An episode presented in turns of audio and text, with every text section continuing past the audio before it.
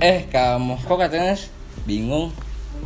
Iya nih, aku lagi bingung pengen masuk jurusan administrasi niaga, tapi enaknya di mana ya? Kamu ada saran nggak?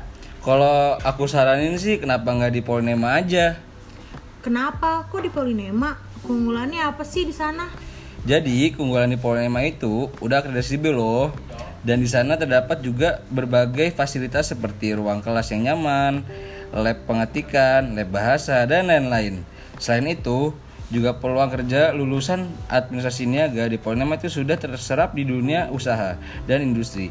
Jadi lebih mempermudah mahasiswa untuk mendapatkan pekerjaan setelah lulus dari Polnema.